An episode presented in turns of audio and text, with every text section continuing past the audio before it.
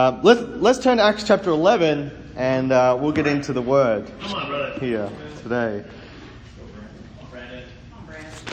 Uh, Acts chapter 11, verse 19. And so, you know, we've been kind of traveling through the book of Acts, diving into the depths uh, of what uh, amazing news that God was bringing to his people and to many other people. Uh, you know, we've seen Jesus resurrect from the dead uh, and then, you know, impact the Jews and see these Jews convert uh, to Christianity. Uh, and more than that, you know, their, their half brothers, the Samaritans, uh, we've seen them accept the gospel message and, and God allow them into his kingdom, which was just like mind blowing uh, for them. And, and he, even, he even led in, as we looked at, eunuchs, uh, people who just were not meant to be a part of uh, the kingdom, but were promised in Isaiah. Um, and the last two weeks, we've, we've surged on into the Gentiles. And it's just been this kind of like, whoa, the Jews could, they couldn't understand, like, really, even these people are going to be a part of God's kingdom. Um, this was unthinkable. Right. But Jesus was asserting his dominance on go. foreign soil. On. and also his kindness to all nations. Uh, that even though there were other powers at play, that God, he, he was above them all. And through Jesus, it was possible. But it also came at a heavy cost. They were beaten, they were flogged, uh, they were stoned, and some even killed. Yeah. And it's just like, whoa, like, okay, like God's kingdom is not just about being comfortable. Uh, it's about, hey, He's going to do great things, but sometimes it'll come at personal cost to us. Um, but as we see here and as we pick up in Acts 11, that sacrifice that was made by a man named Stephen, who was stoned to death, led to this great uh, dispersion and, and outspreading of the gospel. Uh, which is just amazing that even though sometimes things in your life can look like, what is going on here, that God can use it for good. Even if it seems like, what is going on? Um, and so let's, let's read Acts chapter 11, starting there in verse 19.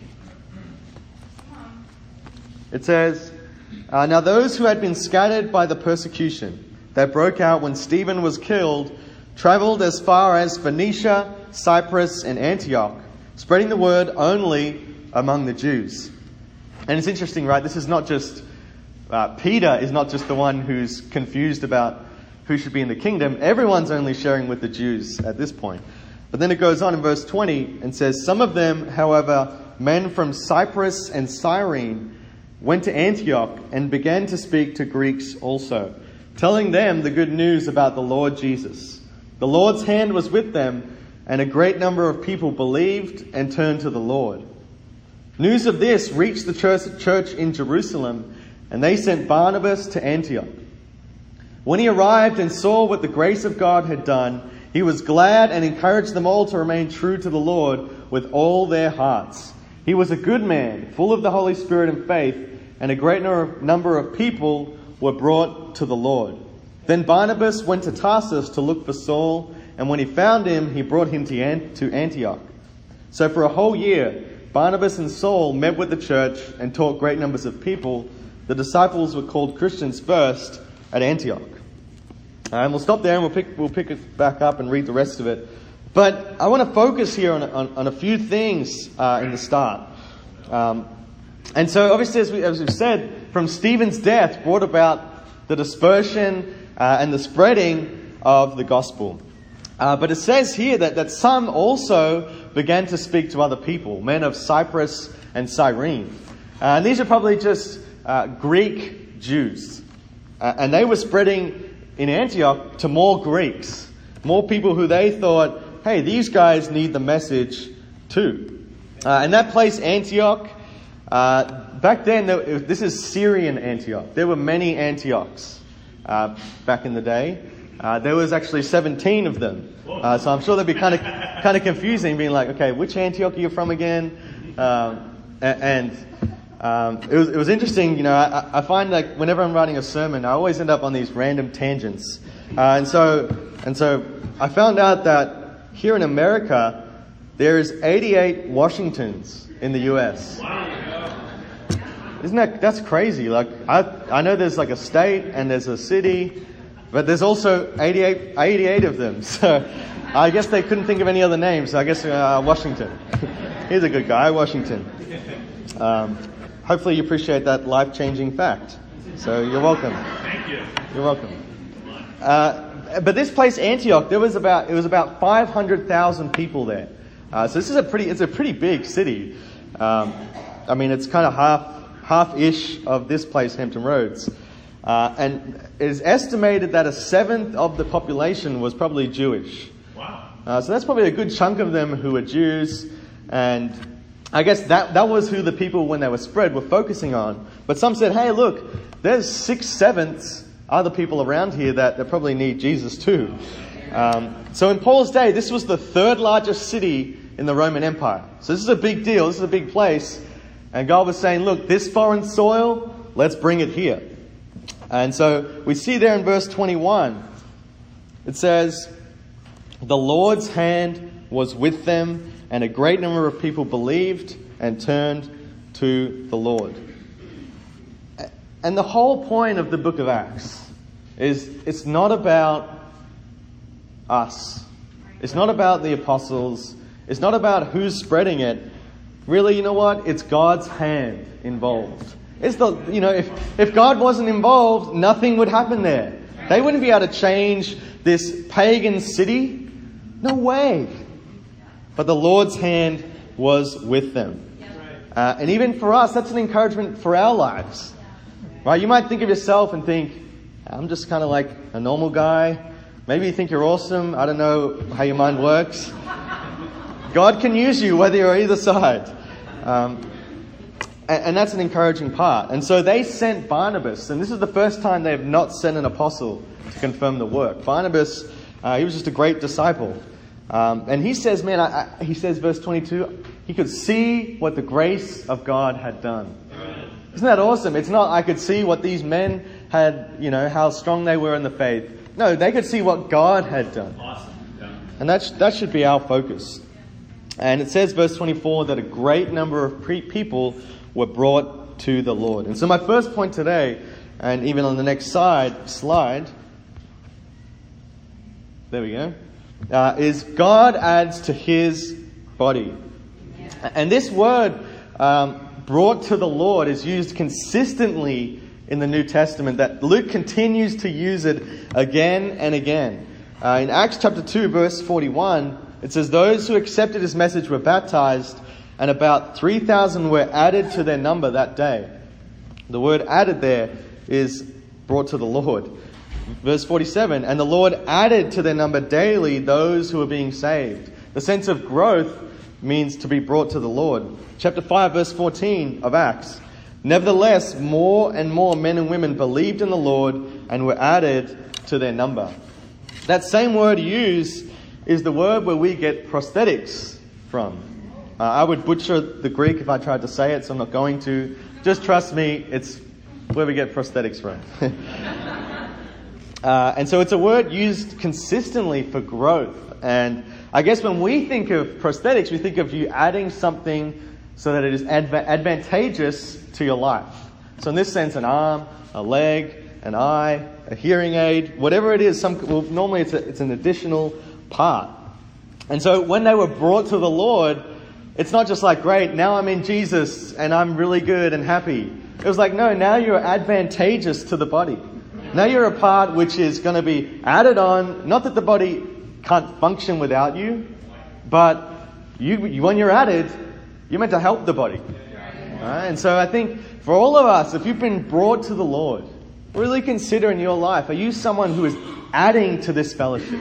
Because that is God's plan for you. That is His vision for you. Uh, and it's not to advance ourselves, but it's to advance God's kingdom. And so if you're sitting here today, if you're in Christ, you're an advantage to God's body. Take confidence in that. Maybe some of you guys feel like, man, I, I don't really add anything to this fellowship. No, God says you're an advantage. And be confident in that. Don't worry about what you think. Worry about what the scriptures say about your life. Uh, because some people here, and, and even for myself, uh, when I read uh, verse 24, it's like Barnabas comes and it says he was a good man, full of the Holy Spirit and faith, and a great number of people were brought to the Lord. It's easy to think, well, Barnabas must have been a really good guy and made the church grow. And so he, he's the reason. Uh, But, but that would be to miss the mark. Right, exactly. That would be to not understand what the scripture has already said. No, it was the Lord who was worth working. And so even for you, like I, I know it's easy when you when you see things happen in your life. Like it can be tempting to go, look what I've done. Look at the great things. Look at the growth that I've brought about. I need, and and maybe you think, man, maybe I need to be more full of the Holy Spirit and more full of faith. But again, that would be to miss the mark. No, the Lord will use. The Lord will add to his number.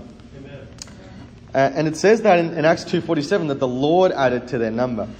So in a sense, it's really the Lord adding to the Lord. And that's it. the Lord adding to the Lord. Um, he's the one causing it to happen. He's the one bringing them to them. So he's both the source and the goal. Uh, and so I think as a church, it's important that, that, that we repent of a, of a self centered Christianity that's focused on my good deeds. Look what I've done. No, this is the whole, this is bigger than you. It's the Holy Spirit working. And I know for me, like personally, that's just, that's just so awesome that it takes the pressure off, how, off me. You know, sometimes you can feel worried and anxious about how, you know, am I actually an effective disciple or, but, but this takes that, that pressure off. Hey, the Lord is going to continue to work. He's going to work on soils that they didn't think would be ever possible. And so, so likewise in your workplace, wherever you are, the Lord can work. He can. Because if there's anything that I've learned from my Christian life, it's not about me. You know, I, I, I grew up in the church. My parents were, um, they led the church in Melbourne. And up until the age of 12, I loved it. You know, I loved being a part of the church. I loved Kids Kingdom. And it was, it was just a phenomenal, I don't know, experience. I had great friends. I felt very safe. Uh, but then once I kind of, I don't know what happened. Maybe there was testosterone involved. Um, whatever it was, I hit about 12 and it all kind of went downhill. I began to really hate the church. I began to really hate being a part of the teens. I used to think, and I used to even call my friends like, these guys were lame. But these are the people I'd grown up with my whole life. Um, I, I really looked at people in the church and I thought, man, that guy's just a hypocrite. And I, when I saw that, I was like, well, I'm not going to do that. That's lame. Um, I felt pressure to become a Christian. I really did. I felt like, you know, th- there was people.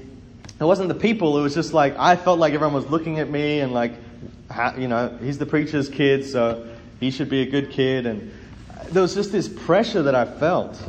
Um, and I was I was rebellious. You know, I wanted to run away from home. I wanted to do my own thing and uh, and not be you know Christian. Being a Christian that was the last thing I wanted to do. But but God really humbled me. You know, God really worked in my life, and I got more and more what I wanted from the world, but it was empty. You know, whether it was the attention from from girls, it was empty. Um, I, and and I realized, man, God had just been working in my life and brought me to this point where He stinking humbled me. You know, I remember just realizing the damage of my sin. And when I saw that, I was like, man, like, this is stupid. Like, why am I trying to live for myself? It just hurts everyone around me. And so my life kind of changed, and there was this massive, like, okay, here I was before, arrogant, rebellious Brandon, and then there was just this kind of like turning that occurred. Uh, and I began, you know, when I, I, I, got baptized and I started to share my faith with most of my friends, uh, and some came to church, some came to teens, but none of them became a disciple. And I was like, man, like, I've really tried to make a difference here. Like, I'm, I'm trying to do something with my life, and, and no one is listening. No one's. And I kind of got a bit down, and um, I, I remember I started to like this girl at my school, and she was kind of popular. Um, and I just remember thinking, like, man, I'm going to fall away because of this. You know, there's this girl that I like, and I don't know if I can do this anymore. Um, but again, I, I realized this isn't worth it. It, it wasn't worth it. Um, and so I turned again. and I started to get mocked at school for being a Christian. You know, I think in Australia it's a little different. You know, it's not, it's, it's lame. Like this is, um, people would ask me like, oh, I'm sorry man, I didn't pray for my apple. Can you please pray for me? Or, and they're just like trying to mock me. Or they're talking about, hey man, can you exercise, are you going to exercise the demons out of me? I'm like, what is going, like it's just weird stuff that people are saying. And I just kind of remember feeling a bit hopeless. Um, and, and, not, I wasn't doing the best spiritually. Uh, and all of a sudden, this, this random guy kind of come up to me and he was like, Oh, I heard your dad's a pastor.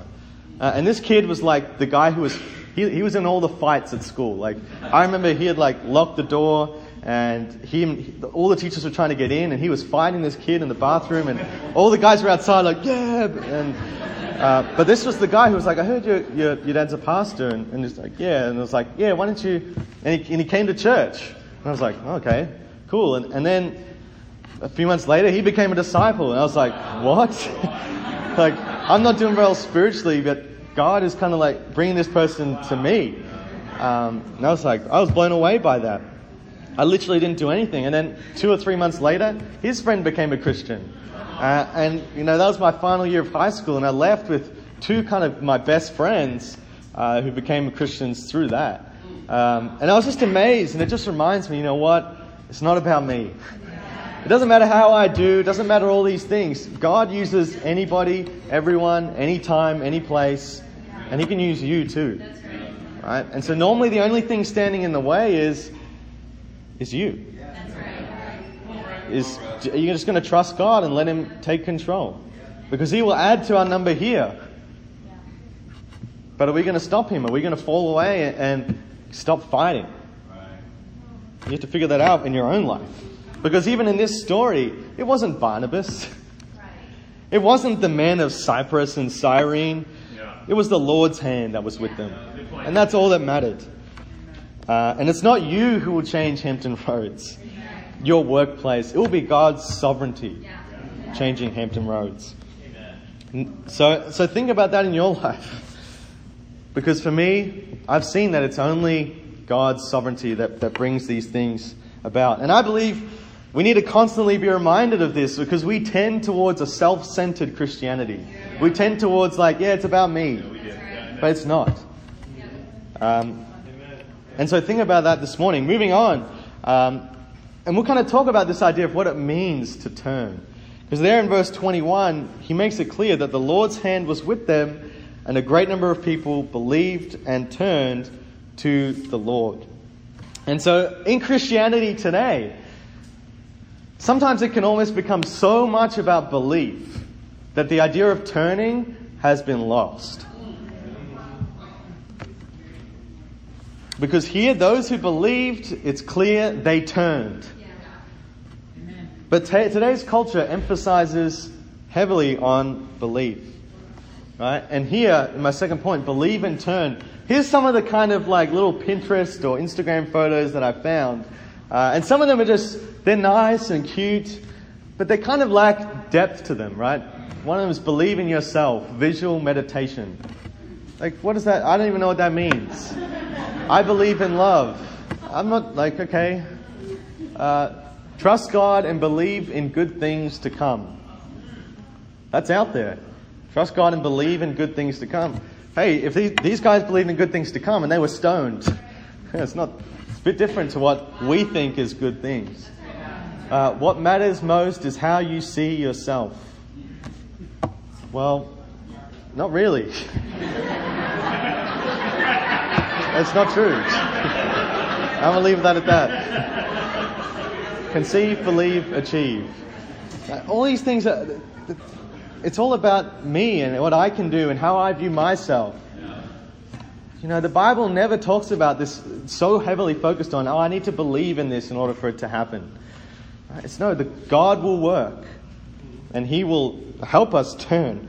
And, and this idea is not the Bible's idea of belief. Um, biblical faith is, hey, you know what? I acknowledge that Jesus is Lord and I submit to Him. Verse 26 this church is making such an impact that the disciples get a new name, Christian. That they had turned their lives so much that they, they now looked like that guy Christ who was killed.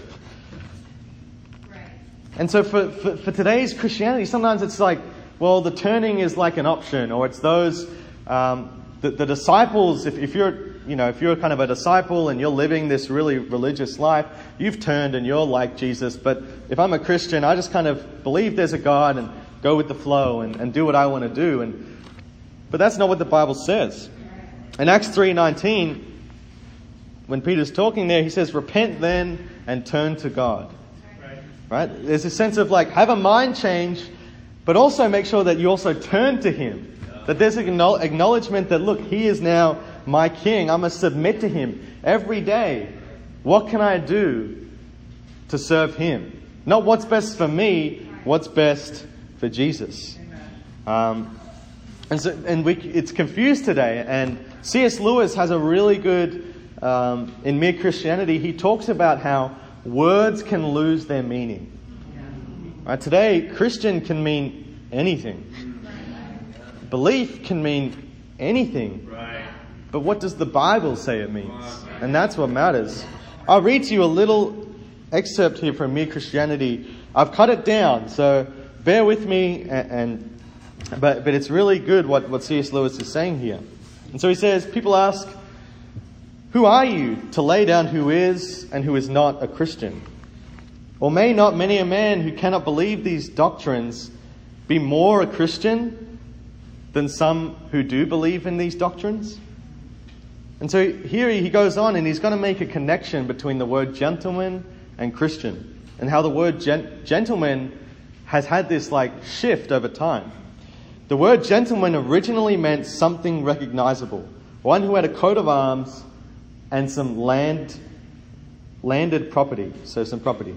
When you called someone a gentleman, you were not paying him a compliment, but just stating a fact.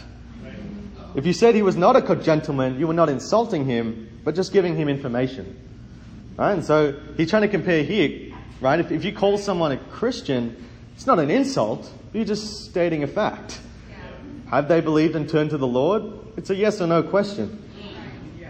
And he says here, but ah, but surely the important thing about a gentleman is not the coat of arms and the land, but the behavior. Ooh, and you hear that today, right? Well, that person's more of a Christian because he acts like one. But that's not what it means. It's not just that. To call a man a gentleman in this new refined sense becomes not a way of giving information, but of praising him. To deny he is a gentleman becomes a way of insulting him. As a result, gentleman is now a useless word. We had lots of terms of approval already, so it was not needed for that use.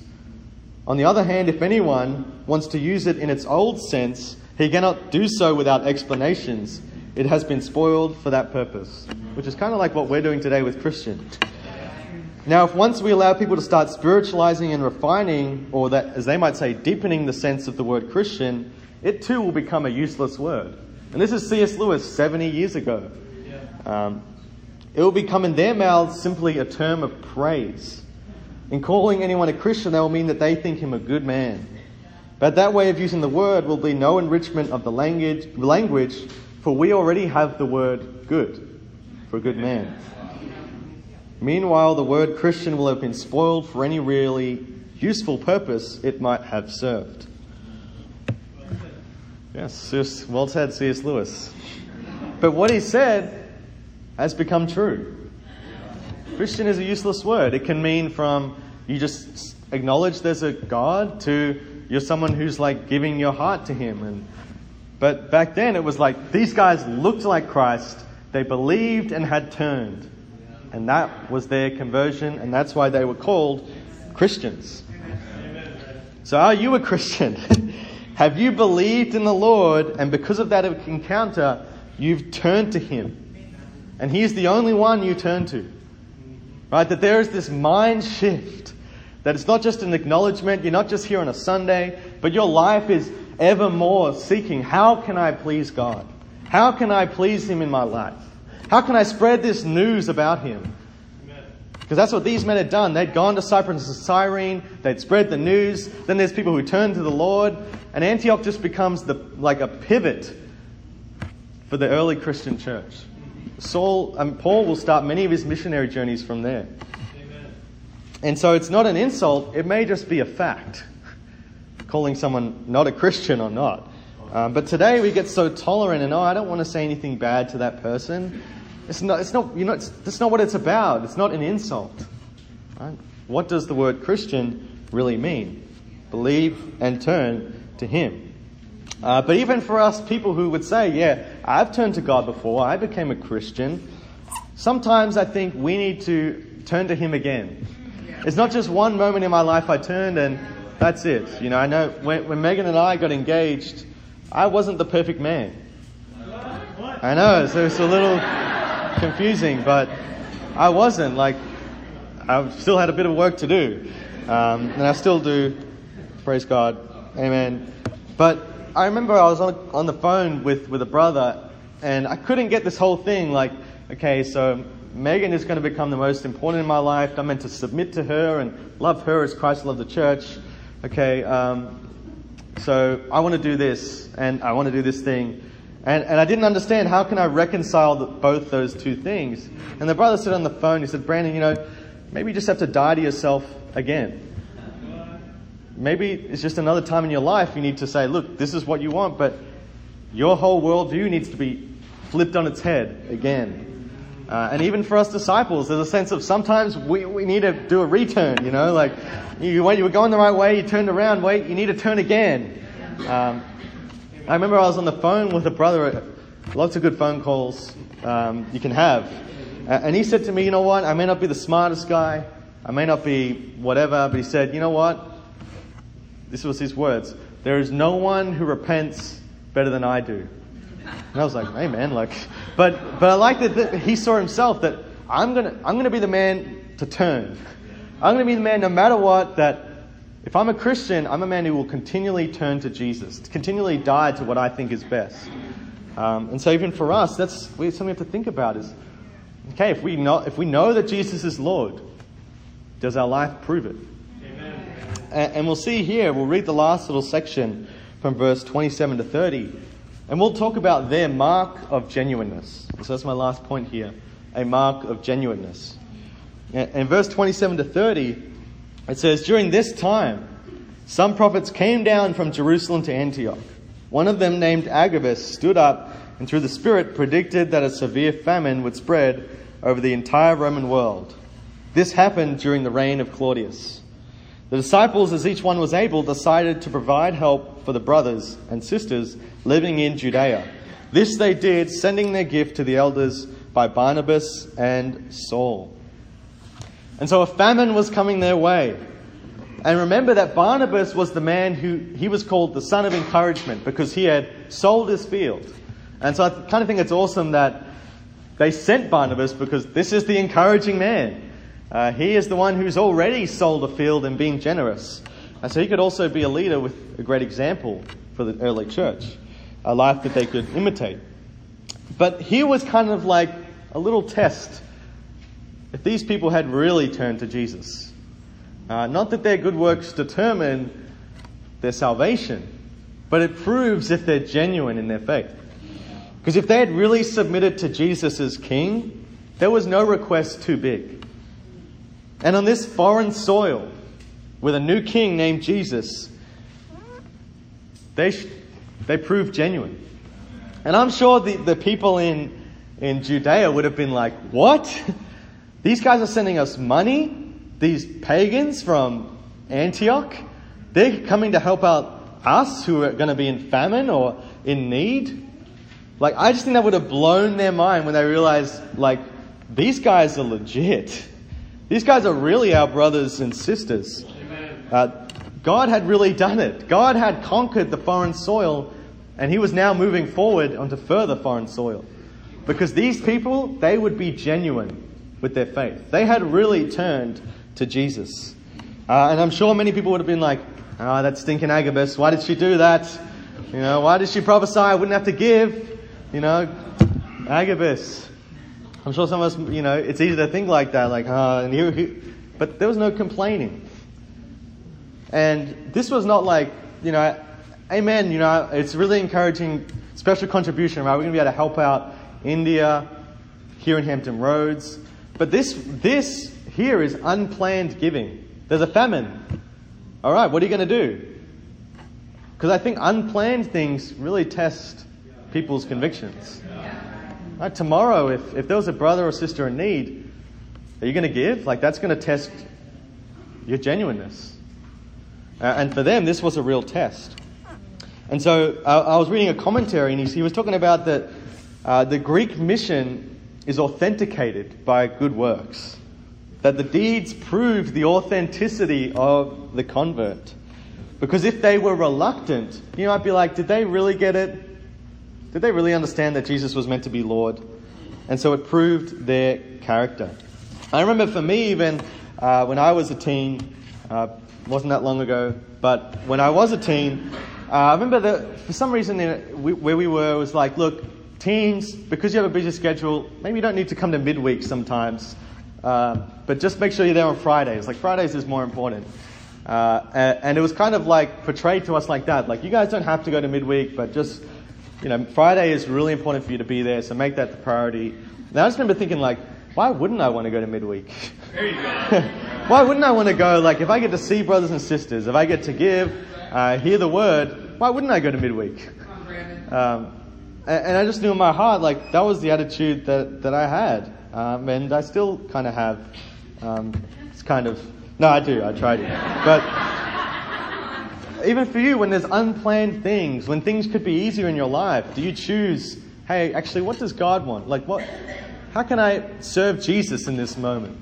Or does your mind think, yeah, you know what? I would like midweek off. That'd be really good, actually. I kind of need a free night. Um, where does your mind go?